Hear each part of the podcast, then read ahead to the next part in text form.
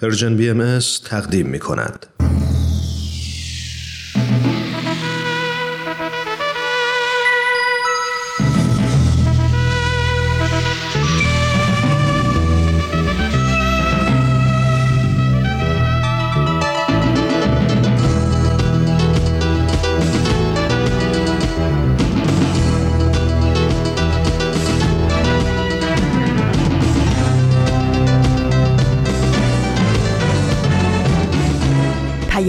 دوست.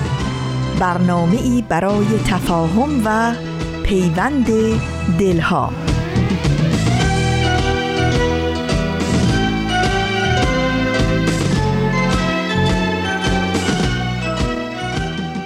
سلام عرض می کنم و وقت بخیر میگم. حضور یکایک شما عزیزانی که از جای جای ایران یا شاید جهان دارین صدای منو میشنوید.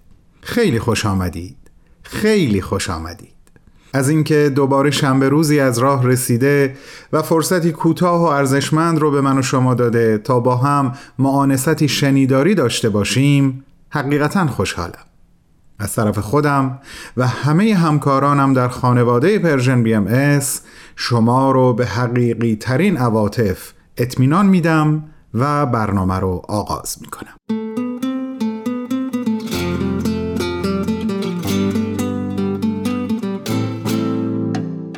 امروز شنبه 21 بهمن 1402 خورشیدی هست و دهم فوریه 2024 میلادی. من بهمن یزدانی میزبان شما هستم و دو برنامه سخنرانی و معماران صلح رو تقدیمتون می‌کنم به همراه ادامه صحبت در ارتباط با کتاب راه هنرمند نوشته خانم جولیا کامرون همراهیتون رو تا آخرین دقیقه برنامه امروز به جان مشتاقم. اگر از هفته قبل خاطرتون مونده باشه دو ابزار محوری برای بازیابی خلاقیت رو از جولیا کامرون براتون نقل قول کردم.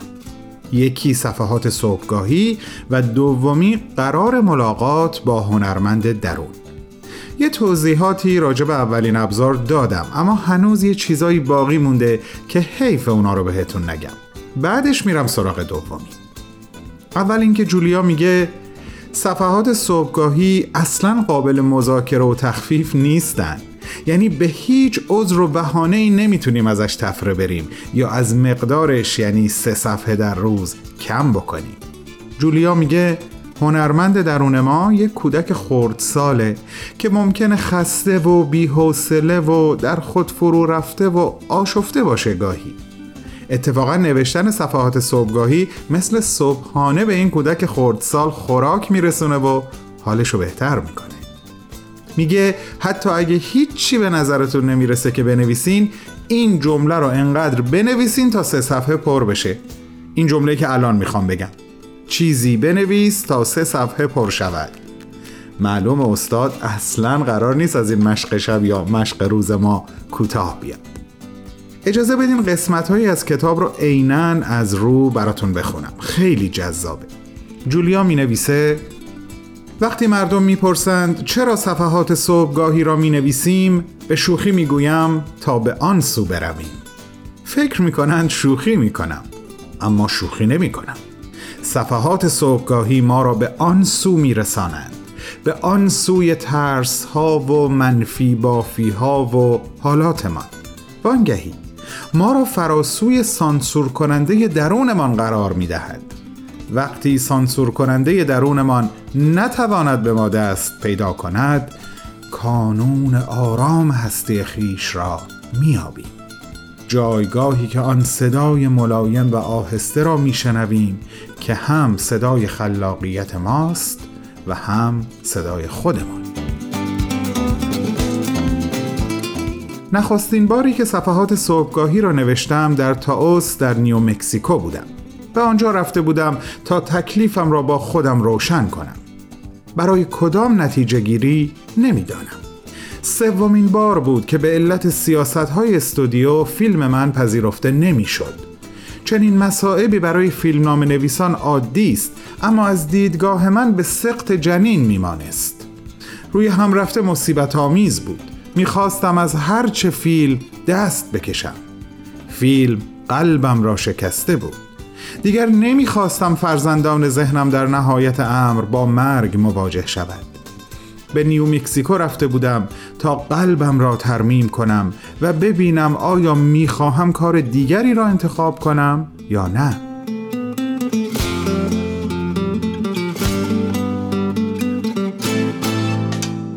با اقامتم در مسکنی کوچک که رو به شمال و کوه تاوس بود نوشتن صفحات صبحگاهیم را آغاز کردم. هیچ کس درباره آن چیزی به من نگفته بود. هیچگاه از کسی نشنیده بودم که چنین کاری را انجام بدهم. این حسی همراه با سماجتی درونی بود که به آن بپردازم و چنین کردم. پشت میزی چوبی که رو به شمال و کوه تا داشت نشستم و نوشتم. نوشتن صفحات صبحگاهی راهی برای گذران وقتم بود. به جای اینکه تمام مدت بنشینم و به کوه خیره شوم می نوشتم کوه با برآمدگی اعجاب انگیزش که در هر هوا دگرگون می‌شد پرسش هایی بیش از سآلهای خودم مطرح می کرد روزی پیچیده در ابرها روزی تیره و روز بعد نمناک آن کوه چشمندازم و همچنین صفحات صبحگاهیم را زیر سلطه گرفته بود. صفحهی پس از صفحهی و صبحی پس از صبحی میپرسیدم مفهوم آن یا معنای هر چیز دیگر چیست؟ و پاسخی نمی آمد. تا اینکه صبحی نمالود شخصیتی به نام جانی میان صفحاتم قلتید بی آنکه نقشه کشیده باشم سرگرم نوشتن یک رمان بودم. صفحات صبحگاهی راهی را نشانم داده بودند.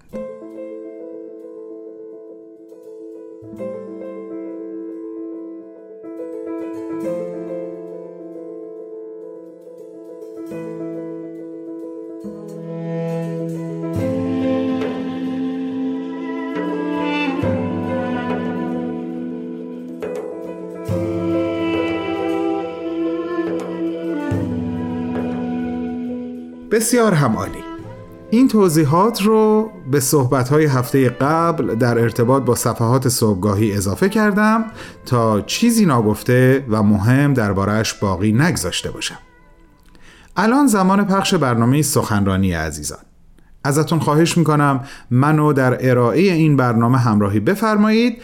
باز در ادامه راه با ابزار دوم یعنی قرار ملاقات با هنرمند درون با شما در این باره صحبت خواهم کرد. بریم به استقبال برنامه سخنرانی.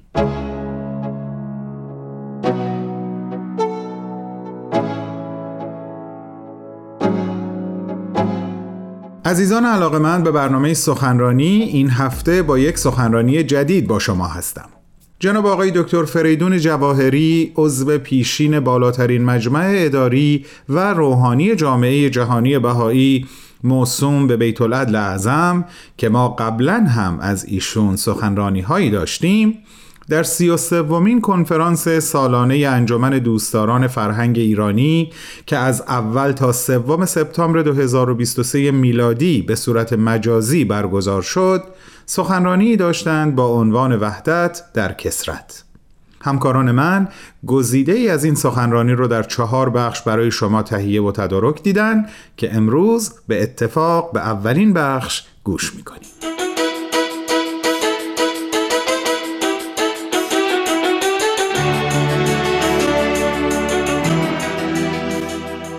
دوستان عزیز بار دیگر به همت انجمن دوستداران فرهنگ ایرانی دور هم جمع شدیم تا به تبادل نظر برای خدمت به نوع بشر و بیران عزیز بپردازیم. ممنونم از فرصتی که به بنده داده شده تا در این راستا راجع به مفهوم وحدت در کسرت با شما صحبت کنم. اجتماعمان البته مجازی است ولی نیروی عشق به ایران و اشتیاق به خدمت در راه سربلندی وطن فواصل رو میدره قلوب رو به هم نزدیک می‌کنه و می‌تونه نتایج عظیمه به بار بیاره. موضوع کلی کانفرانس پایه و اساس رفاه عمومی نوع بشر است. رفاه عمومی آرمان نسلهای بیشماری از مردم در سراسر جهان بوده و هست. آنچه تبادل نظر درباره این موضوع رو در این زمان از اهمیت خاصی برخوردار می‌کنه اینه که دسترسی به این رفاه از مرحله وعده و وعید گذشته ایجادش از نظر علمی و اقتصادی کاملا امکان پذیره از مستلزمات تحقق عدالت اجتماعی و پیشرفت نوع انسانی هست و میباید مد نظر همگان باشه. موانعی هم البته در این راه وجود داره که ماهیتشون بیشتر جنبه معنوی داره. از جمله عدم امانت و صداقت و بیاعتباری مؤسسات اجتماع ایران امروز صحنه اسفناک جولان عوامل این گونه موانع است و ملاحظه بفرمایید که رفاه عمومی چطور قربانی شده. قبل از صحبت درباره نقش محوری اصل وحدت در کسرت برای رفع این گونه موانع مایلم یک نکته بنیادین رو ذکر بکنم. زندگی نوع بشر در روی کره ارز طی دو قرن گذشته دچار تغییرات عظیمی شده. تحولی که اگر با فکری روشن برای شناختش تلاشی صمیمانه بکنیم اون را امری طبیعی و کاملا مثبت و سازنده خواهیم یافت. منشأ این تغییر به طور بسیار خلاصه و مختصر این است که کره زمین به سرزمینی تبدیل شده که در بسیاری از موارد عملا یک وطن و نوع انسان شهروندان اون وطن محسوب میشن. ولی نوع بشر هنوز زندگی خودش رو با این تحول اساسی و گسترده کاملا وفق نداد این تغییر غیر قابل اجتناب و اثراتش شدید و همه جانب است. این تغییر چه دلخواه همگان هست یا نه و چه ما از کنه و عمق مختزیاتش آگاه هستیم یا نه مسیری است که دنیا به آن سو رفته و خواهد رفت. نوع انسان گزینشی برای قبول نکردن این تغییر و یا وفق ندادن زندگی خودش با اون نداره. ولی برای نحوه و وقت قبول و وفق دادن با اون دو گزینه داره. می‌تونه هر لحظه اون رو آزادانه، متفکرانه و داوطلبانه قبول کنه و با سرعت و همکاری راه وفق دادنش رو هم بیاموزه. و یا با گذشت سالیان سال و بعد از لجبازی های فراوان در تمسک مسررانه به معیارهای قدیمی زندگی و تحمل مشقات ناشی از اون بل اجبار به این تغییر تن در بده و فرایندی رو شروع کنه که هدفش وفق دادن کامل زندگی با این تحول خواهد بود. این تغییر رو در بستر تاریخ میشه چنین بیان کرد که نوع بشر به عنوان یک واحد متمایز و ارگانیک از مراحل تکامل اولیه خودش عبور کرده و از زندگی قارنشینی به قبیله ای به دولت شهری و به ملت سازی رسیده مراحلی که میشه اونها رو با مراحل شیرخارگی، بچگی و طفولیت در زندگی یک فرد مشابه دونست. بر اساس این توضیح تاریخی بشریت الان در مرحله متلاطم نوجوانی جمعی خودش به سر می‌بره و در آستانه مرحله بعدی تکامل یعنی دوران بلوغ جمعی خودش ایستاده. بعد از ملت سازی و از جمله مستلزمات عمده و مقتضیات ارگانیک ورود به مرحله بلوغ جمعی زندگی در روی کره ارز به عنوان یک وطن مشترک هست. فرد نوجوان باید خودش رو با مقتضیات دوران بلوغ وفق بده تا آرامش پیدا کنه و ترقی بکنه. نوع انسان هم باید خودش رو با مقتضیات بلوغ جمعی وقف بده تا بعد از آرامش حاصله بتونه با روحیه مثبت و واقع بینانه با چالش های مختلف ناشی از داشتن یک وطن مشترک روبرو بشه و به بنای تمدنی پیشرو ادامه بده.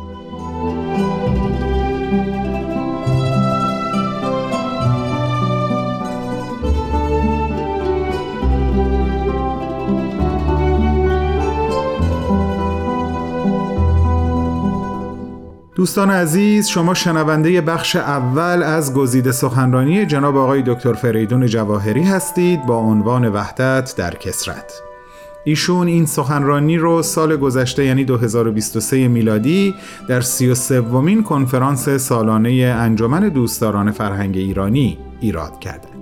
بعد از چند لحظه کوتاه به ادامه صحبت‌های آقای دکتر گوش می‌کنیم. با ما باشید.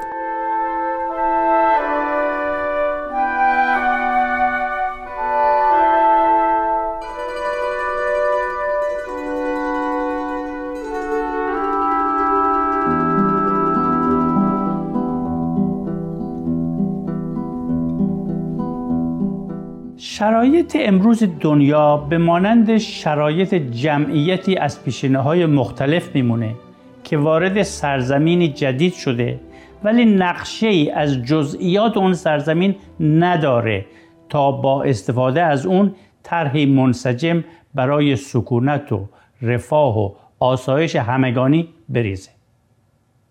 وضعی که البته موجب بروز سردرگمی ها، نگرانی ها، اختلاف ها و مشکلات فراوان دیگری خواهد شد.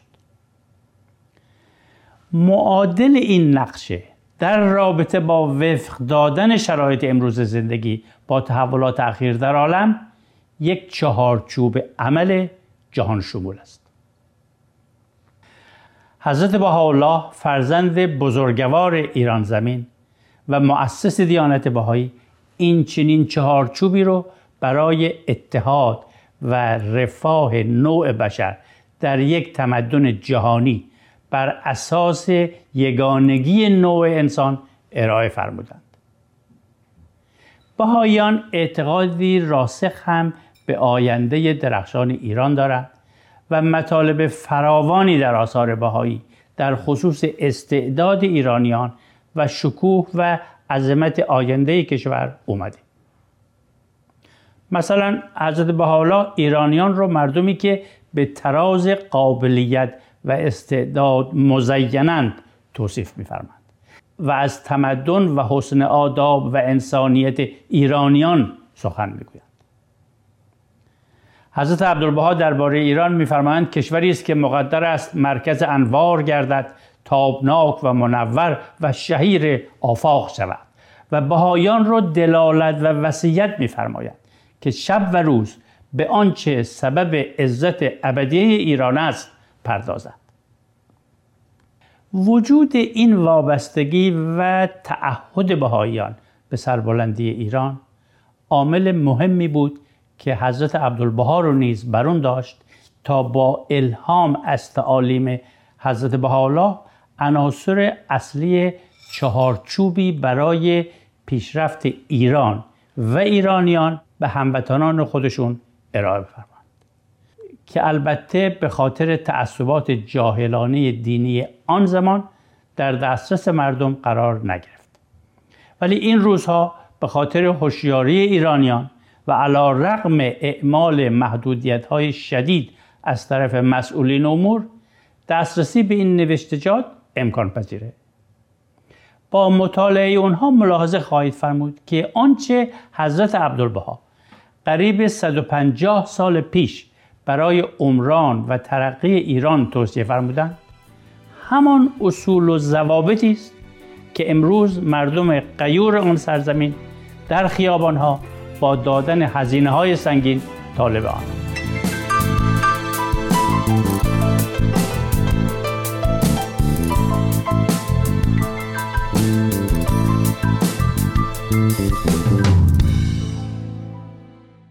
دوستان عزیز شنونده این بود اولین بخش از گزیده سخنرانی جناب آقای دکتر فریدون جواهری عضو پیشین بالاترین مجمع اداری و روحانی جامعه جهانی بهایی موسوم به بیت العدل اعظم. عنوان این سخنرانی همونطور که ارز کردم وحدت در کسرت هست و ایشون این سخنرانی رو در سی و سومین کنفرانس سالانه انجمن دوستداران فرهنگ ایرانی که به صورت مجازی از اول تا سوم سپتامبر 2023 میلادی برگزار شد ایراد کردند. شما اگر مایل هستین سخنرانی ایشون رو به طور کامل گوش کنین می‌تونین لینک اون رو در وبسایت ما یعنی www.persianbms.org پیدا کنین. از همگی دعوت می‌کنم شنبه هفته آینده شنونده بخش دوم این سخنرانی باشید. با سپاس و با بهترین آرزوها.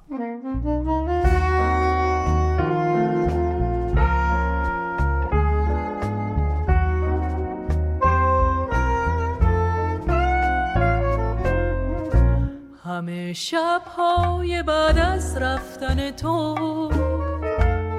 نشستم من به تنهایی و متر شکست شیشه قلبم از این دریای خون چشمم زده آتش به عالم. اگه نیستی چرا از توی سینم؟ صدای قلب تو میکوبه هر شب. اگه نیستی چرا حرفا میپیچه تو گلوی من؟ به جا می‌خونی آواز. اگه نیستی چرا ما نشسته جای چشما؟ اگه نیستی چرا هر شب من شب ما؟ یه راه پر ستاره من نفس می‌گیرم از تو. با تو آواز می‌خونم. نفس داغ تب وقتی تو نیستی. سیاهی شب وقتی تو نیستی. دلم آتیش تنم زندون. تو این پاییز بیبارون میشم یه باغ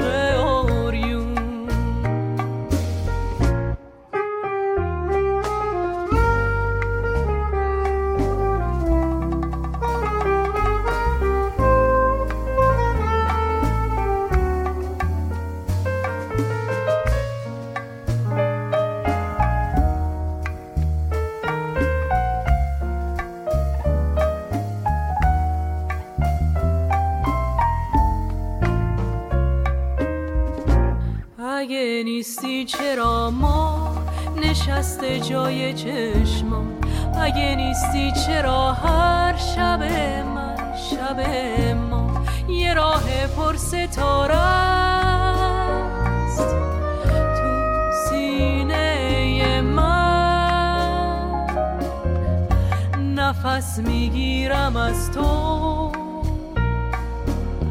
با تو آواز می‌خونم. من آواز تو هم حتی نباشی. گلوم ساز تو حتی نباشی.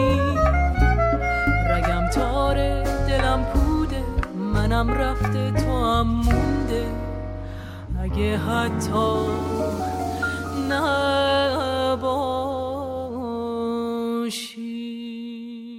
دوستان عزیزم سلامی دوباره حضورتون عرض می کنم و با ادامه برنامه ها در خدمتتون هستم. بریم سراغ ابزار دوم بازیابی خلاقیت از دیدگاه جولیا کامرون یعنی قرار ملاقات با هنرمند درون.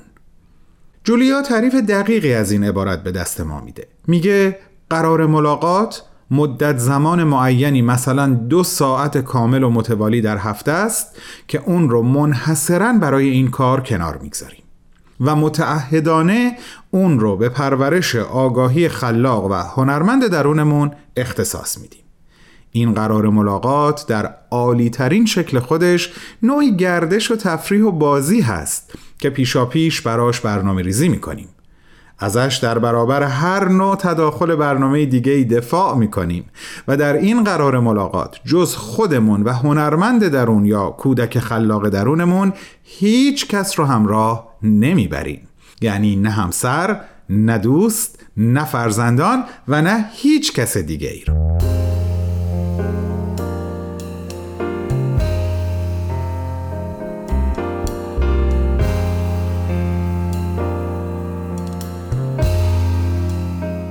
صرف وقت با هنرمند خردسال درونمون برای مراقبت از خیشتن یک امر ضروری به عقیده جولیا.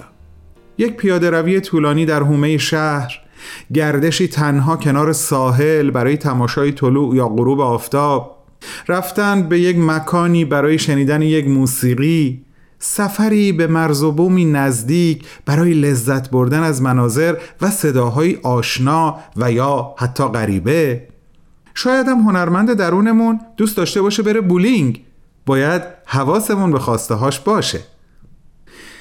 احتمالش زیاده که از قرار ملاقات با هنرمند یا کودک خردسال درونمون تفره بریم.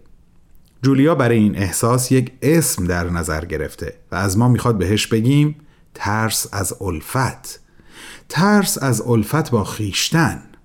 او معتقده ما اگه از موانع درونی عبور بکنیم و این قرار ملاقات رو ادامه بدیم یه جایی به یک شناخت متقابلی می‌رسیم که چشم در چشم هنرمند یا کودک درونمون هم صدا خواهیم گفت. نمی‌دونستم چنین احساسی داری. اجازه می‌خوام ارتباط بین این دو ابزار یعنی نوشتن صفحات صبحگاهی و قرار ملاقات با هنرمند درون رو با پاراگرافی از خود کتاب به پایان برسونم. اونجا که جولیا می نویسه صفحات صبحگاهی ما را با اندیشه ها و نیازهایمان آشنا می سازد.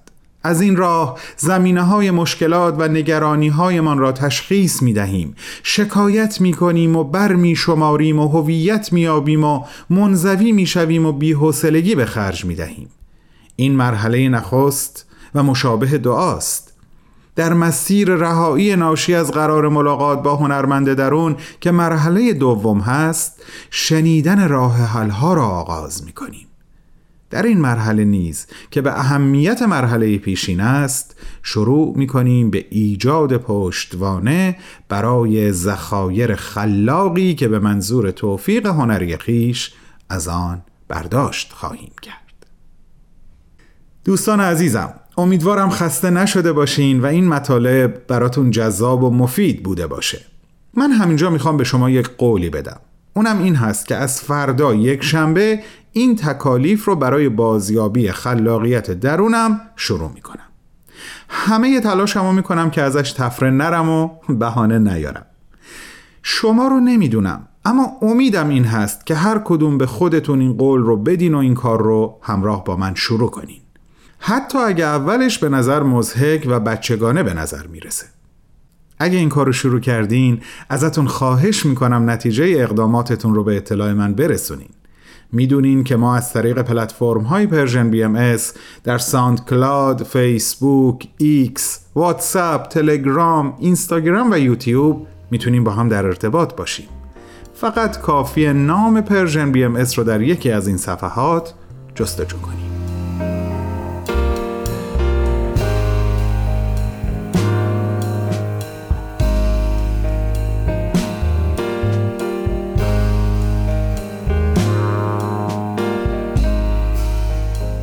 با یادآوری اینکه برنامه معماران صلح بازپخش هست و به همین دلیل ممکنه جایی مطلبی یا تاریخی عنوان بشه که با امروزی که دوباره داریم بهش گوش می‌کنیم همخانی نداشته باشه شما رو به شنیدنش دعوت می‌کنم. اما این نکته رو هم باید اضافه کنم که این هفته ما آخرین قسمت از این برنامه رو خواهیم داشت. و از هفته آینده برنامه اخبار جوامع بهایی جایگزین برنامه معماران صلح خواهد شد. بریم به اتفاق آخرین بازپخش از این برنامه رو گوش کنیم.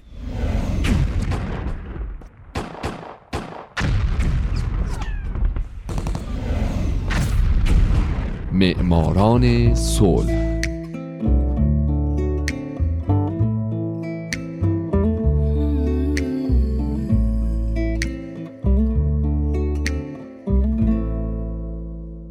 اینجا رادیو پیام دوسته و حالا نوبت می‌رسه به معماران صلح.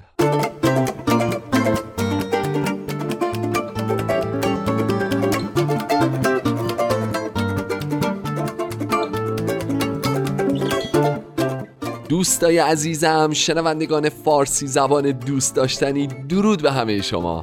به معماران صلح خوش اومدید.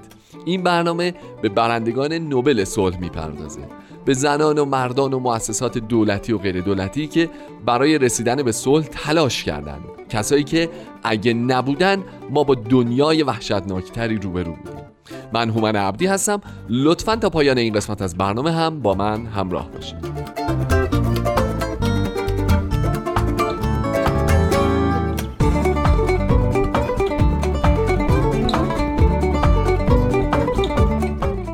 این هفته سال 2006 محمد یونس قسمت سوم و پایانی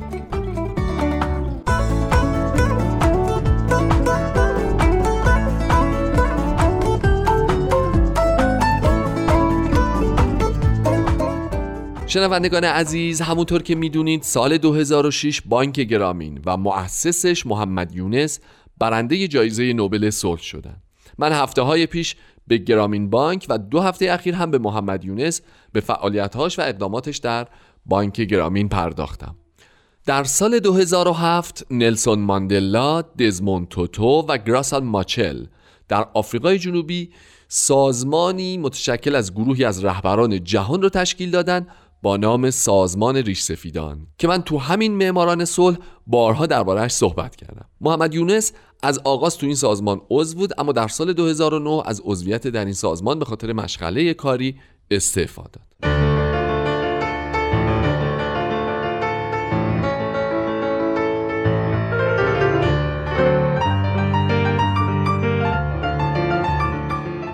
علاوه بر سازمان ریش سفیدان یونس عضو هیئت پیشرفت آفریقا هم شد. هیئتی که هر ساله گزارشی رو تحت عنوان گزارش پیشرفت آفریقا منتشر می‌کنه و مجموعه ای از سیاست های مناسب رو هم پیشنهاد میده. همچنین یونس در ماه جولای سال 2009 به عضویت هیئت بین المللی مشاوره مربوط به سازمان توسعه هلند در اومد که در زمینه کاهش فقر در این کشور فعاله. بعد به عضویت کمیسیون توسعه دیجیتال در اومد که این کمیسیون به ابتکار سازمان ملل متحد برای استفاده بهینه از خدمات اینترنت تشکیل شده هدفشون سرعت بخشیدن به توسعه اقتصادی اجتماعی و به غیر از اینها تازه یونس عضو چندین سازمان و تشکل بین المللی دیگه هم بوده که چون وقت نیست من بهش اشاره نمی کنم.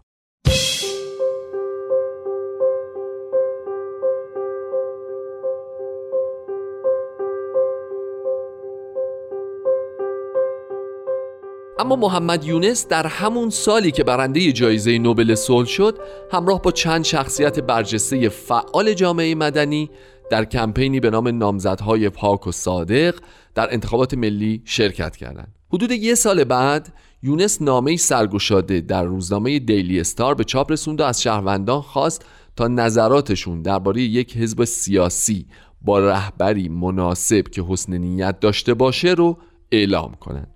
به نظر می رسید که او می‌خواد یه حزب سیاسی راه اندازی بکنه. اما بعد اعلام کرد که به دنبال ملاقات با رئیس موقت دولت تصمیم گرفته برنامه های سیاسی خودش رو دنبال نکنه.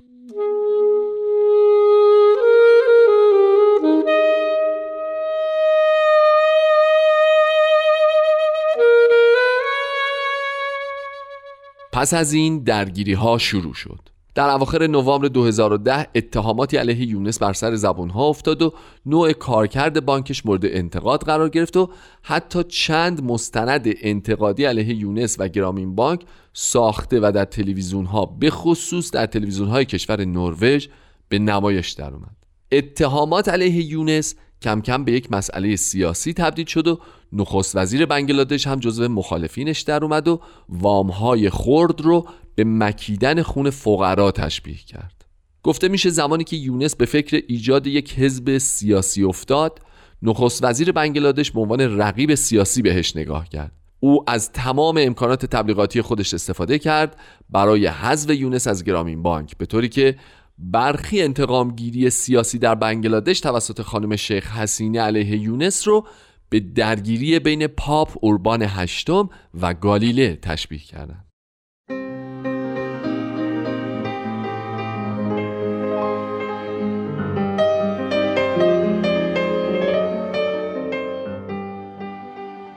دولت بنگلادش در سال 2011 اعلام کرد که فعالیت‌های بانک گرامین رو مورد بررسی قرار میده و در طی این مدت که البته هنوز هم بررسی ها ادامه داره یونس باید از مدیریت بانک کنار بره.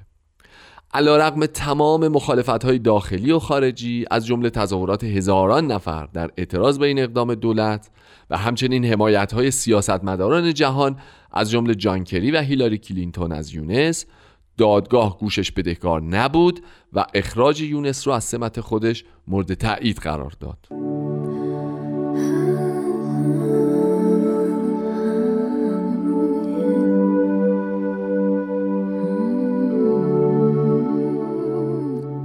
تقریبا همزمان با این اتفاقات یک فیلم مستند دانمارکی به نام دزدی در وامهای خورد که از سوی یک ژورنالیست به نام تام هینمن تهیه شده بود پخش شد. تو این فیلم یونس و گرامین بانک متهم شده بودند که 100 میلیون دلار از یک سازمان نروژی برای اهداف خودشون گرفتن اما اون رو صرف امور شخصیشون کردن. با اینکه این اتهام توسط سازمان نروژی و دولت این کشور رد شد اما در فضای مجازی بنگلادش حسابی سر و صدا بپا کرد.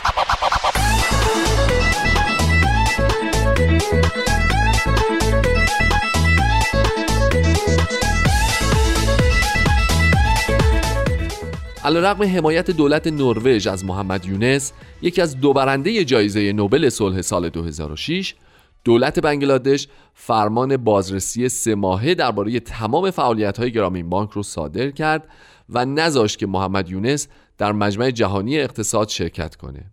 همه اینها باعث شد که این سوء زن به وجود بیاد که تمام حملات علیه یونس و گرامین بانک به خاطر خصومت های سیاسیه. حتی یک سیاستمدار چپگرا در سال 2007 از او به دادگاه شکایت کرد به خاطر حرفهای یونس در خبرگزاری فرانسه که گفته بود سیاستمداران در بنگلادش فقط برای کسب قدرت فعالیت می کنند در اینجا هیچ ایدئولوژی وجود نداره.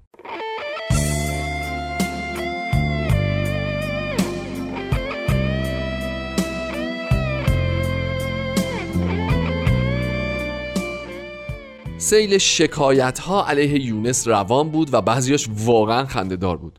مثلا یه بار از یونس شکایت شد که درصد چربی ماستی که گرامین بانک و شرکت دانون مشترکن با هم درست کردن کمتر از حد مجاز بوده.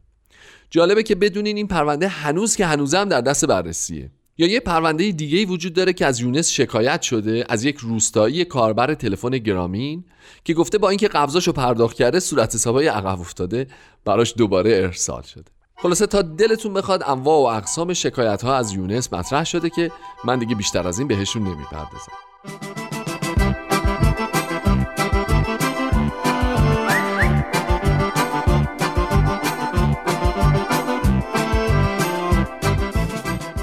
خب حالا که به آخرای برنامه نزدیکیم دوست دارم به زندگی شخصی محمد یونس هم بپردازم.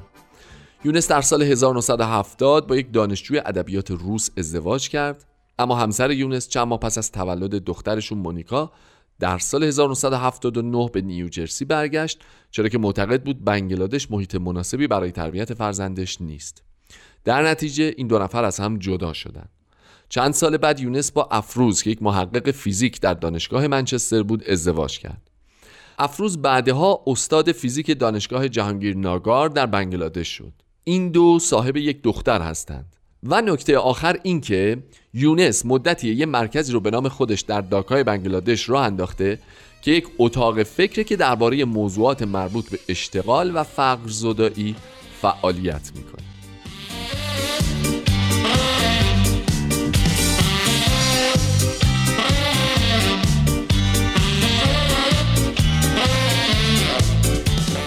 دوستای عزیز من هومن عبدی هستم و امیدوارم شمایی که امروز یکی از شنوندگان برنامه بودید در آینده یکی از برندگان نوبل صلح باشید.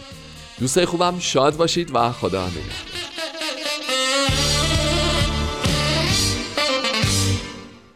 دوستان عزیزی که حضورتون قوت قلب من و همه همکاران من هست.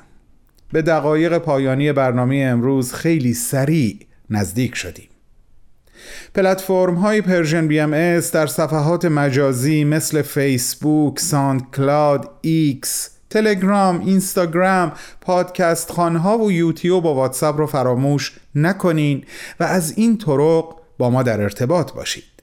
اگه مایل هستین به ما ایمیل بزنین این آدرس ایمیل ماست. info at persianbms.org ها بابا جان اون برنامه که گفتین کی قرار پخش بشه؟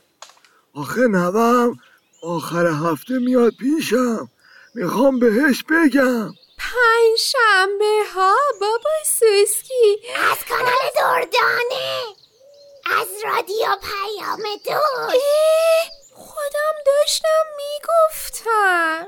بابا سوسکی میشه منم بیام با هم گوش کنیم آره بابا جانا. چرا نمیشه؟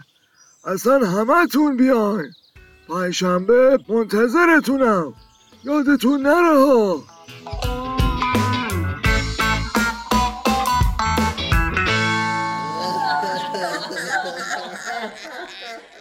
و اگه دوست دارین تلفنی با ما صحبت کنین من شماره مستقیم و شماره واتساپ Persian BMS رو یک بار دیگه یادآوری می‌کنم. شماره مستقیم ما هست 001 703 671 88 88 و شماره واتساپ 001 847 425 79 98 نشد برای عشق من برای این دیوانت سفر کنی. نشد یه بار به حال من به حال این ویرانت نظر کنی. نشد بیایی آقابت نشد برای عاشقت خطر کنی. نشد به وقت رفتنت مرا هم از نبودنت خبر کنی. آرام آرام نشستی در دل من ای آشنا. آرام آرام گذشتی. از کنارم نامهربانی. وای از این غم بی پایان. امشب امشب با خیالت گفتم و خنداندم تو را. امشب امشب مثل هر شب در خیابانم. پس چرا من ماندم و ابر بی باران؟ اگر تو عاشقی دقایقی شکستی برا هم از خودت.